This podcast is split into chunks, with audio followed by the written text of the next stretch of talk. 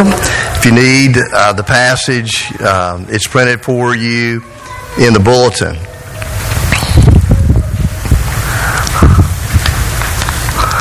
This is God's Word. The grass withers, the flower fades, the Word of God endures forever and ever. Hear the Word of God. What causes quarrels and what causes fights among you? Is it not this? That your passions are at war within you. You desire and do not have, so you murder. You covet and cannot obtain, so you fight and quarrel. You do not have because you do not ask. You ask and you do not receive because you ask wrongly to spend it on your passions. You adulterous people, do you not know that friendship with the world is enmity with God? Therefore, whoever wishes to be a friend of the world makes himself an enemy of God. Or do you suppose it is to no purpose that the scripture says, He yearns jealously over the Spirit that He has made to dwell in us? But He gives more grace. Therefore, it says, God opposes the proud, but gives grace to the humble. Submit yourselves, therefore, to God. Resist the devil, and he will flee from you. Draw near to God, and he will draw near to you. Cleanse your hands, you sinners, and purify your hearts, you double minded. Be wretched, and mourn and weep. Let your laughter be turned to mourning, and your gloom to joy. Humble yourselves before the Lord and he will exalt you. This is God's word. The grass withers, the flower fades, the word of our God shall endure forever and ever. I'll do just a little housekeeping. I'd like for you to turn back to the beginning of your bulletin, that the reflection.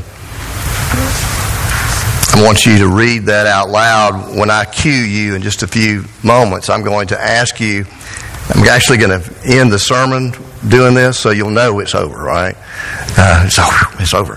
Uh, but so when you hear that cue, when, you, when I ask you, who is Jesus Christ, I want you to read. Christ is the humility of God embodied in human nature, the eternal love humbling himself, clothing himself in the garb of meekness and gentleness to win and serve and save us.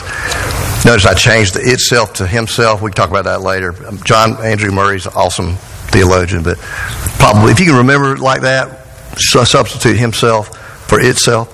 But anyway, thank you for listening to that. And um, so you are prepared. You got your bulletin ready. Know, I'm the band director. I can cue you. You're supposed to come in. Right, so be ready, be on your toes, and um, here we go. Here, uh, I want to ask you a question as we start. When's the last time you've been to the doctor? Some of you are laughing, just like me, right? It's um, you know it's a way of life. Everybody's been to the doctor. We've all been to the doctor, and uh, unfortunately, the older you get, uh, you get your Medicare card, especially, you know, it becomes your social outlet, right? You just, uh, you're just you know, showing up. Hey, you meet all these friends. How you doing? You, you start writing down the names of all these people. And uh, so it's just this way of life. Well, tomorrow, and forgive the um, uh, personal medical analogy, is the best I can do. Um, but tomorrow I'm going to see my endocrino- endocrinologist, and um, yeah, I'm a diabetic, and um, fortunately I'm still in the stage two. Um, but uh, every six months I have the A1C test. You ever had that? Um, some of you have had it, and if you don't know what that means, it's a reading that gives you your average blood sugars. And I don't know how, how does it know how to do this? You know, how does it know? But it gives you your average blood sugars over the past three months.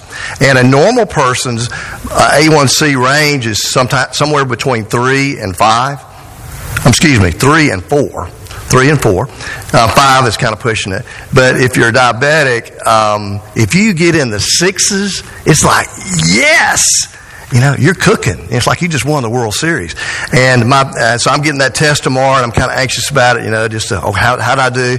I feel pretty good, this medicine I'm taking, so I'm thinking it's going to be good. But anyway, my, my doctor, Dr. Robles, she's a sweet Hispanic lady. And um, the last time that I had that done and heard the results, you know, you put, they take your blood, put the thing in the machine and it, here's the paper. And they look at it and, uh, and she said, Mr. Richard, I am so proud of you. It's like, thank you, Dr. Robles. I'm not eating as many French fries, you know, don't eat quite as much ice cream as I used to. Certainly not drinking Cokes. I'm drinking Diet Cokes. But, yeah, she's so positive, and she's encouraging me to, to fight the fight of, um, of the battle with diabetes. But anyway, she's a sweet woman. Um, looking forward to seeing what that score will be. Well, what does that have to do with this? Well, it's a medical analogy. The book of James is this letter um, written to um, brand new churches. I mean, these are brand new churches because this letter was written 10 years after the resurrection. It's the first book written in the New Testament. And, um, you know, James talks about elders in the last chapter. So it's an established church, but this was a circular letter. It would go to more than one church and so, that, uh, and so forth. But again, it's, it's brand new. And, um, and this is what I want to point out to you all the letters in the New Testament, letters to churches, they have one thing in common. Well, they're all about the gospel, certainly, but they all address the problem of competitive pride. Every one of them. You know, Paul addresses competitive pride in, in all of his letters, every one of them. John addresses competitive pride. And here is James in the first letter to the church addressing this deadly sin in the lives of Christians among you, right? And competitive pride is the root sin. And all of us struggle with competitive pride. We still do, do we not? All of us. And today we're going to have an office visit with Dr. James, and we're going to talk about the symptoms of competitive pride. We're going to talk about, um, as you go to the doctor, we're going to talk about that initial diagnosis that we get, um, and the root cause after testing, and finally, we're going to talk about the cure. Are you ready for competitive pride? And here we go. Are you ready to read? What is the cure? Who is Jesus Christ? Let me, I'm going to hold on. You're not ready. Are y'all ready? Who is Jesus Christ? Christ is the humility of God embodied in human nature, the eternal love, humbling himself, clothing himself in the garb of meekness and gentleness to win and serve and save us. Jesus Christ loved you and gave himself for you. He lives in you. Jesus Christ is the hope of glory, and He alone is the answer to our competitive pride because He is the great physician of our souls. Jesus Christ is the gospel embodied. The one person with two natures, the God man. He is the answer to competitive pride. Let us pray. Father in heaven, thank you that you love us, have loved us before the foundation of the world. Thank you that you have shown your grace to us by sending your Son who loved us and gave himself for us. We thank you, uh, Lord Jesus, that you, along with the Father, have sent the Holy Spirit to enliven our hearts to the Word of God, whereby um, we may know that you have loved us with an everlasting love. We commit this time to you. Thank you for worship today. Thank you for all that you've already said to us through hymns and creeds and, and just through prayers. And just thank you for renewing our lives as we come before you in worship. And we commit this time to you now in Jesus' name. Amen. You're probably wondering, why is he down there? Because I don't have my water. I'm sorry. And I have a very dry situation. What did I put my water up there? Did I lose it? Okay. Thank you, son. Yep, it's yep, it's got the Medicare card. Can't remember where water is. So, all right, here we go. Thank you for your patience. It means he's to preach a long time. That's when you take your watch off. Okay. So here's the first. Here's your first point. First question: What are the symptoms of competitive pride? What are the symptoms? You're at the doctor. Dr. James. Dr. James tells us that the major symptoms are quarreling and fighting. Pretty straight ahead. Do your children fight and fuss? Do your grandchildren's fight and fuss? What does that look like?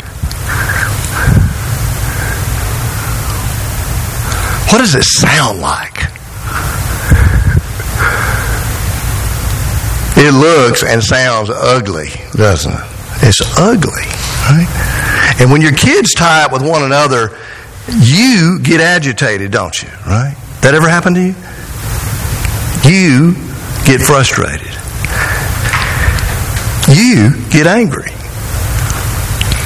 And you get angry that they are angry and that they are quarreling. Right? It's this weird thing, right? Uh, and you really get angry because they have drug you into their drama. Ever experienced that? Happen, does that happen at work too? Right? It's what I call drama drag. Right? You, you have drugged me into your drama.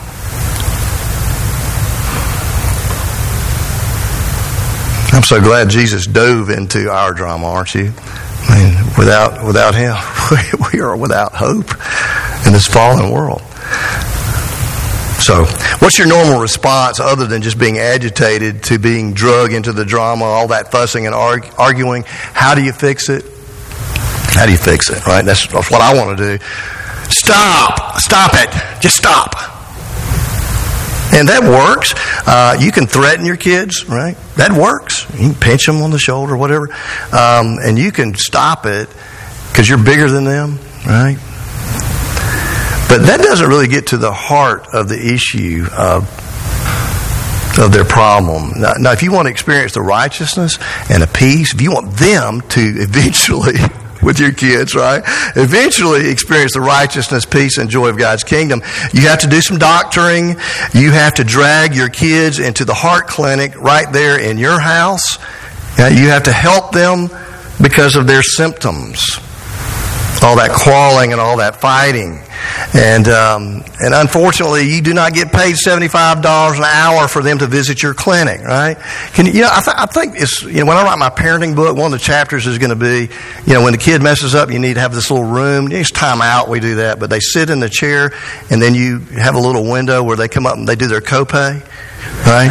And then, and then you, you know, just do like they're at the doctor's office, right? And just kind of take the tension out of it. But um, because we need to address the heart, right? We need to be physicians of the heart, right?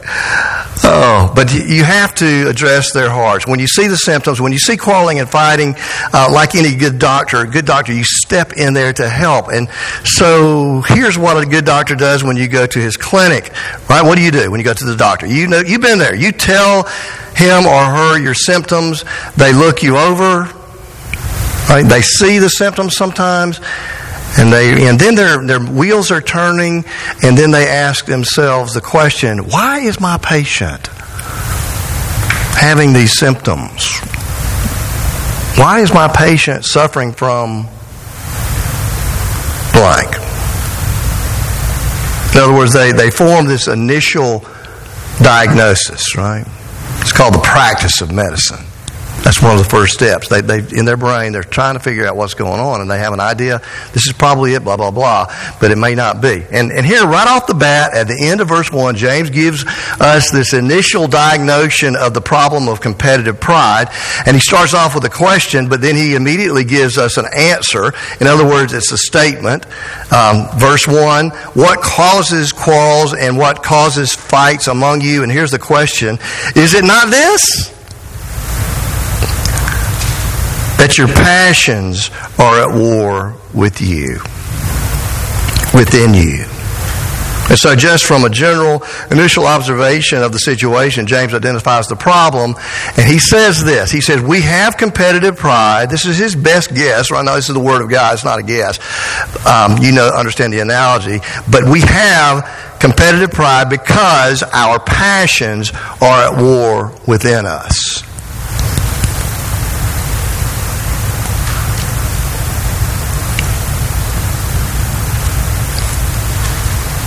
The word for passion in the original is the word that we get hedonism from. I think we make it, we translate it as hedonism into English. And a hedonist is a person who makes their own pleasure the priority of their lives. I'm looking around. Can't look at everybody. I don't have time to do that. But I, I need to put that mirror right here, okay? If I'm looking at you, I'm not, not going after you. Because we're all, this is all Adamness. This is in all of us, right? But a hedonist makes uh, their own pleasure the priority of their life. A hedonist always insists on doing things my way.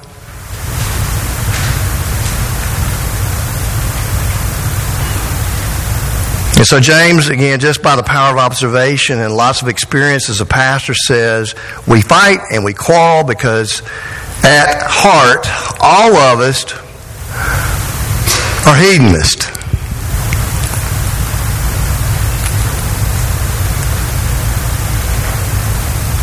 That's a sad diagnosis, isn't it? And if you're visiting today, we got some have a PCA pastor, Luke, from South Dakota, and his wife Michelle.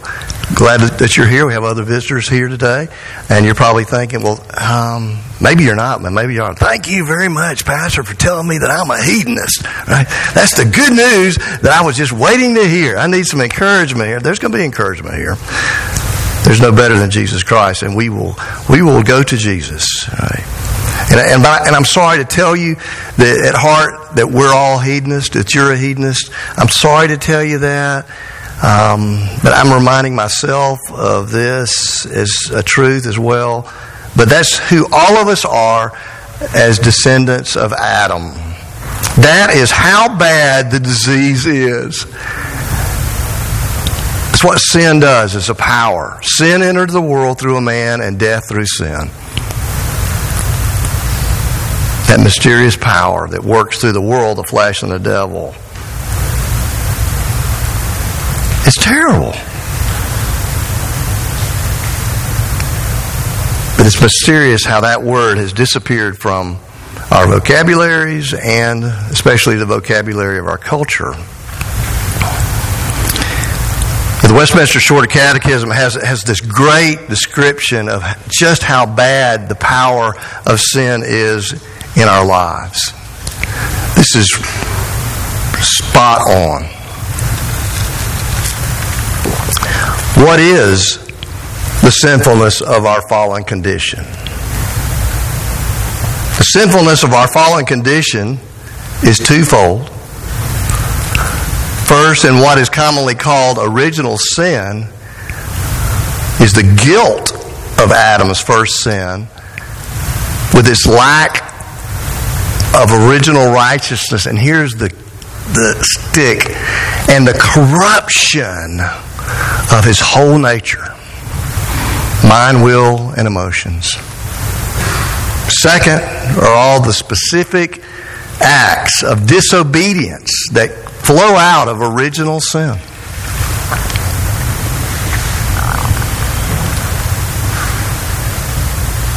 You know, the sinful nature that we have is inherited from Adam, and, the, and the, the, the older you get, the more you go to the doctor, the more you're aware, man, I'm falling apart. This is bad, right?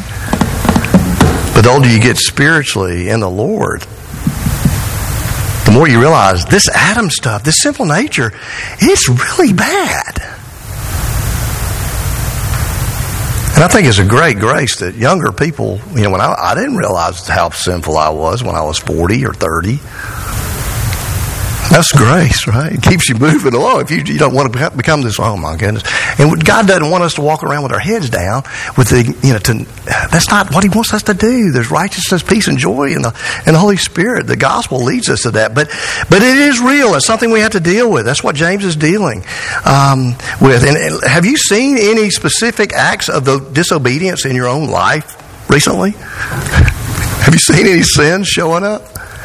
Yeah. If you're a sinner, you can say yes, yes, yes, yes, yes. Have you sinned today? On the way to church, with the kids in the car. Uh, and I say this, and somebody will probably throw something at me for saying this, but that's why I went into ministry, so I wouldn't have to ride to church with the kids, right? No, it's, it's not. You, you don't. You don't, and you don't have to be in the nursery. Right? Somebody got really mad at me for saying that um, one time. Uh, I'm just kidding. Right? I believe the gospel, right? And you, we can have fun with this stuff because God has conquered sin and death through the resurrect, life, death, and resurrection of Jesus Christ. Not to just be flippant about. Nobody said be flippant about sin. Nobody said that. But have you demanded your own way? You stare at Catherine, not look at anybody else. Okay? Right? Is your primary goal your pleasure? Mm. Does it always have to be done your way? That's something that wow, I got to ask myself that question. And and here's the hardest one. To quote Curly from City Slickers, "Day ain't over yet." You know, they ask him, "Have you killed anybody?" Day ain't over yet, right? Have you killed anybody in your heart recently?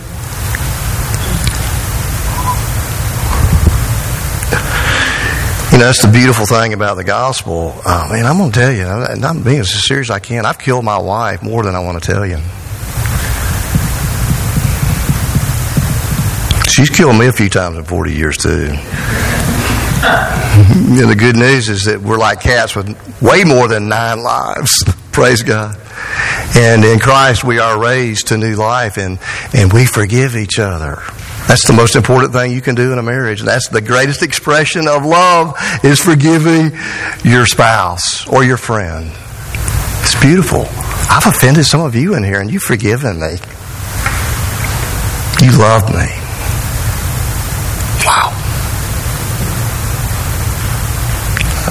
I some of you. But you've forgiven me. Because you've been raised to new life in Jesus Christ.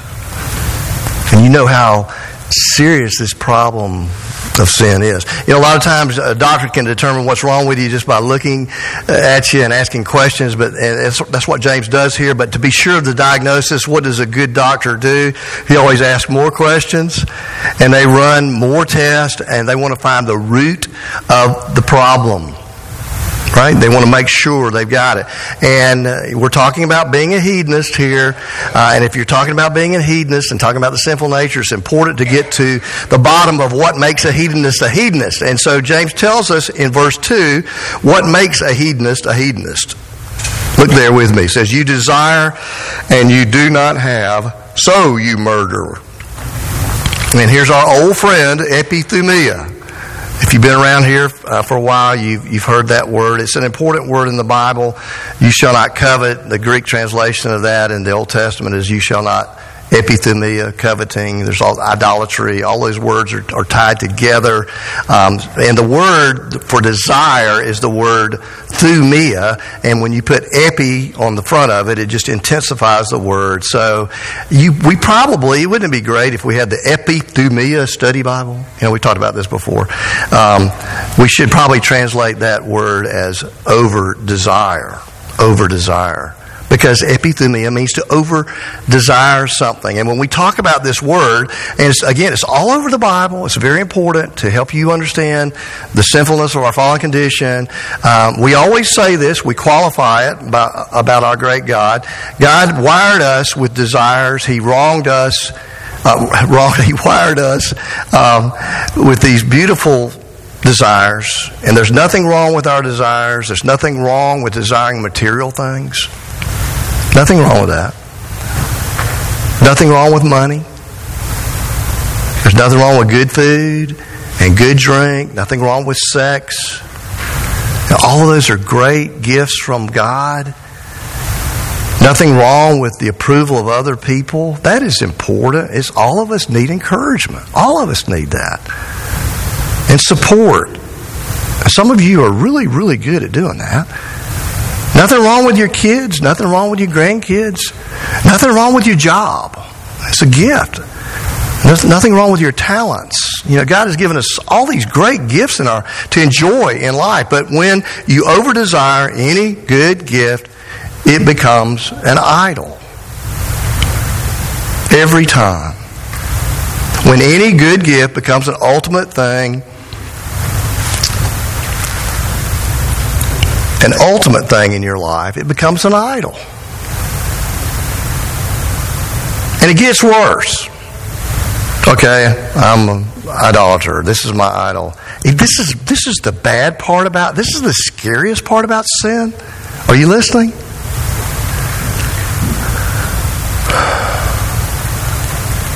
We become like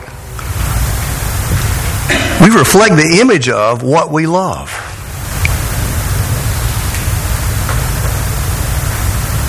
We become like what we worship. We bear the image of what we worship. Go think about that. Go think about it. What do you look like? You know, there are periods in our time, there's, there's periods in our day, there's periods in our week when we are just ugly to look at. We can act ugly. My mother used to say, Don't be an ugly pugly. Trying to be sweet about it. Well, she was just saying, Don't be ugly. Don't be ugly. And James has very figurative language to describe that ugliness, that over desiring hedonistic heart that we inherit from Adam. An over desiring sinful heart, like Adam's over desiring sinful heart, looks like this it's a murdering heart. We've talked about this already. Jesus said when you're angry with somebody, it's like killing them. An over desiring sinful heart, like Adam's over desiring sinful heart, is an empty heart. It's empty. And you're just running around trying to trying to fill up your heart because it's empty. Uh, and you ask God to, to answer your prayers, uh, that, but your prayers are all about you. They're all about you. So your pleasures can be fulfilled. That's what it says right there. And God will not answer those prayers. And Sinclair Ferguson in his commentary says this. It's, boy, we're talking about a play on words. He says when we pray like that, when we pray about our own desires rather than God's will be done and His kingdom coming and, and making that the priority of our lives, when we P R A Y like that, then we P R E Y on God. Like an animal trying to devour God to give him give us what we want. An over desiring sinful heart like Adam's heart is also an adulterous heart. Wow, that really stings, doesn't it?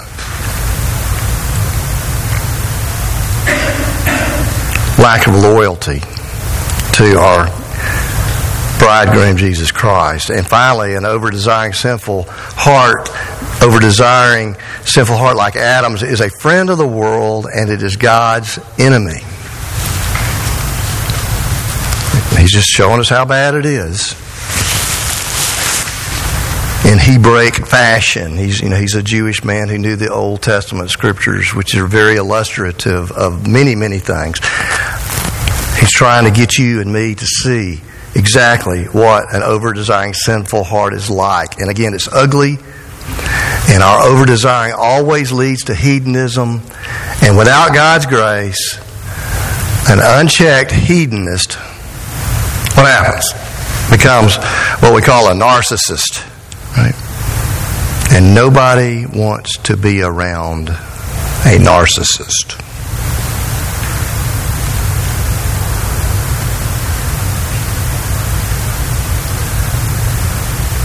We've all been around narcissistic people who suffer from the same problems that we do, the same sin that is in us, but for whatever reason, just God in His grace, He has checked that hedonistic tendency in me and in you.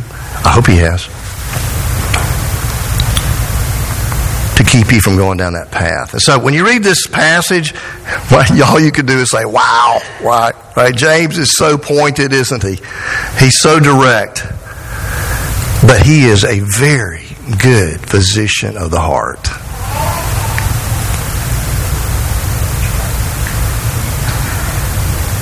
Not just because he can diagnose it, but because he offers the cure. And that's what we're about to talk, talk about. What's the medicine for all this pain and the over desiring that is in you and me that, that sometimes causes you and me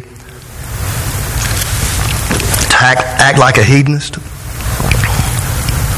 What is it? It's the gospel of God according to Dr. James, found in verses 5 to 6. Look there with me.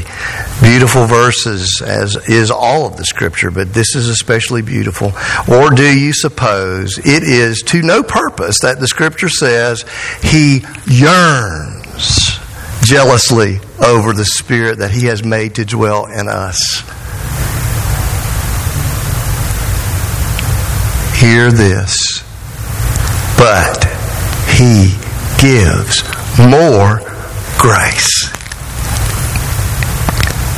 Wow. This is an amazing description. Who, who is God? This is an amazing description of God's heart.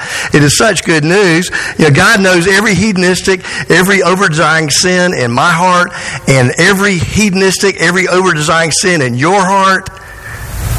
But He still yearns for us. He still wants us. He, he deeply. He, he wants our friendship.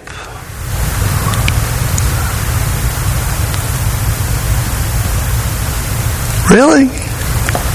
Yes. Yes. That's the, the great news of the Gospels. God loves us that much. You know, Paul uses this word for yearning uh, in verse 5 in, in, in his letters, uh, and he, uh, he describes his desire to be with his friends. He's been separated from the Philippians. Do you remember that? And he longs to be with them. He longs to be with them, right? He says the same thing about the Corinthians. Really? The Corinthians. I can say Philippians, but not, you know. Not, Boy, what a, what a, how his heart matured in the gospel. Wow. And he also uses that word to talk about the longing that all of us will eventually have because some of you really don't have it like the rest of us. And some of you have it more than me. I'm getting it more and more. It's just like I'm, you know, getting, I'm starting to say, wow, man, I'm so glad that Jesus came to save me from this sinful fallen condition. I'm getting that more that I'm older. I should be. Uh, but it's also long for a resurrected body like Jesus Christ. I'm longing for that. I'm learning to, I really am. So I can get out there with Mike Pruitt on the golf course and just just wear him out. He's probably going to beat me. He's way more way more competitive than I am. He just But I long for that. But here's the point that word longing, for longing, is very powerful in the Bible. It's very, very powerful. Have you ever been homesick? Ever missed your wife or your husband or your kids or your grandkids or your dog?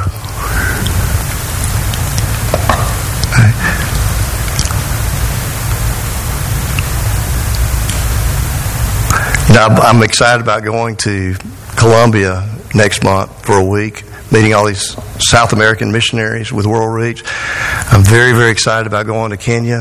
Um, first of September, teaching this class on how Christ is in all the scriptures. I'm, I'm pumped and um, looking forward to your help with that.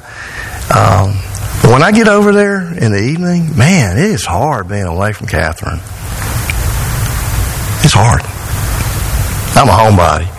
And I'm not, you know, pull out the five violins, but I, just please, that's something you can pray for me about.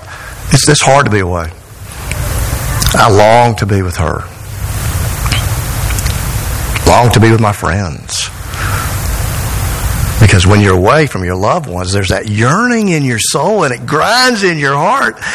But here's the point knowing that God yearns for you, that He still feels that way about you, even when, and me, when we act like hedonists, that is some incredible grace. It's incredible. And that's the grace James is talking about. So, what do you do in response to, to God yearning uh, for you? His yearning grace. That should have been, you know, I never named the sermons the right thing because I name them when we get the bulletin in. It always changes over the next couple of days. But the, the sermon should be called Yearning Grace. Talking about the Lord Jesus Christ, talking about God the Father, talking about the Holy Spirit, the one God in three persons. What do you do in response? Well, His grace humbles us, doesn't it? And, and when we are humbled, we draw near to God and we come and we confess that we have yearned for the good things that He has given us more than we have yearned for Him. We confess our sins. And, and we confess that we are double minded. We are strugglers. We're strugglers. And that's a pretty negative phrase, wouldn't you, would you not agree with that? Double minded.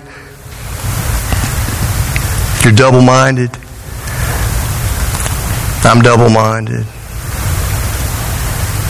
There's just bad news to hear that. But you know what? There's also good news in that description. There's good news. Uh, James is saying the same thing Paul points out to us in Romans 7. We are in Christ.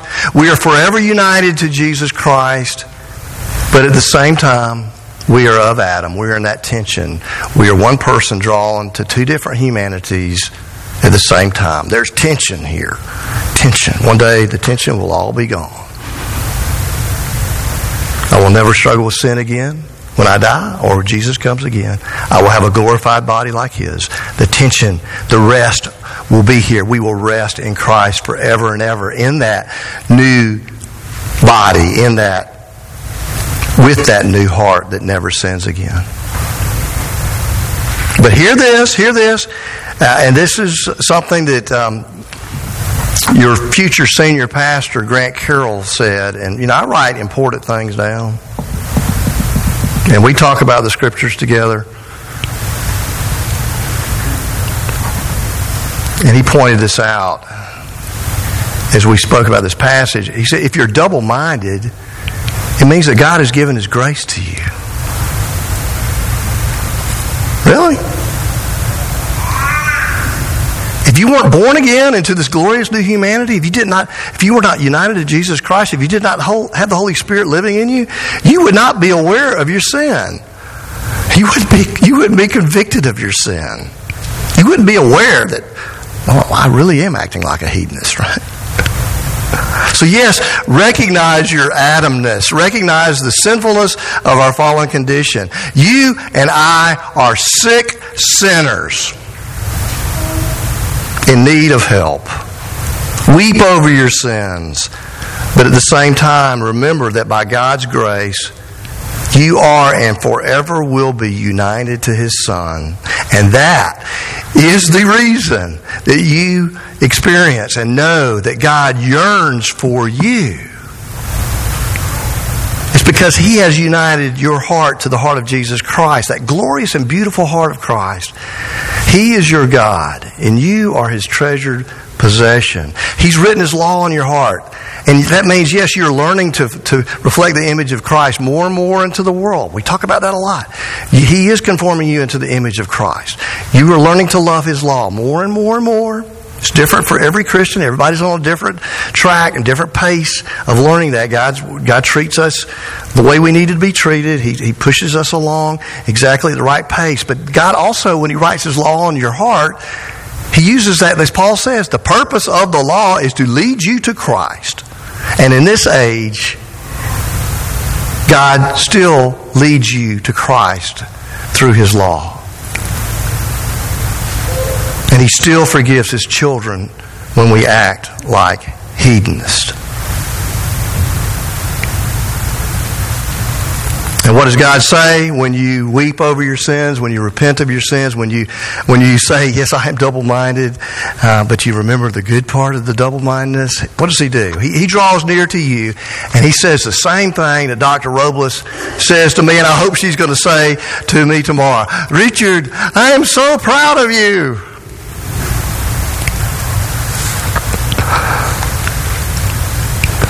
That's what God says to you. God says, I'm so proud of you because you've come to me for help. I am the great physician. You've drawn near to me in faith.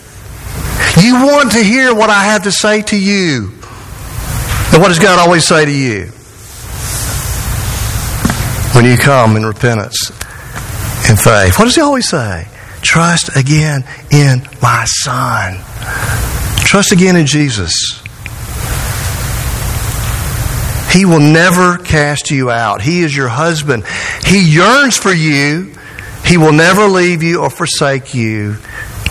He will in no way cast you out. He will protect you from the devil. He is your friend who laid down his life for his friends. You are his friend. You are his brother. You are his sister. He's not ashamed to call you his brother or sister.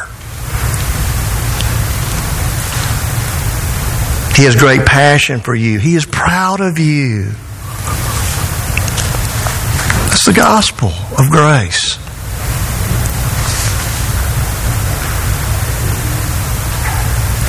Who is Jesus Christ? Christ is the humility of God embodied in human nature, the eternal love humbling himself, clothing himself in the garb of meekness and gentleness to win and serve and save us. Jesus has great passion for you. He has a great love for you. He invites you again to this table. Come and enjoy His heart for you. Amen.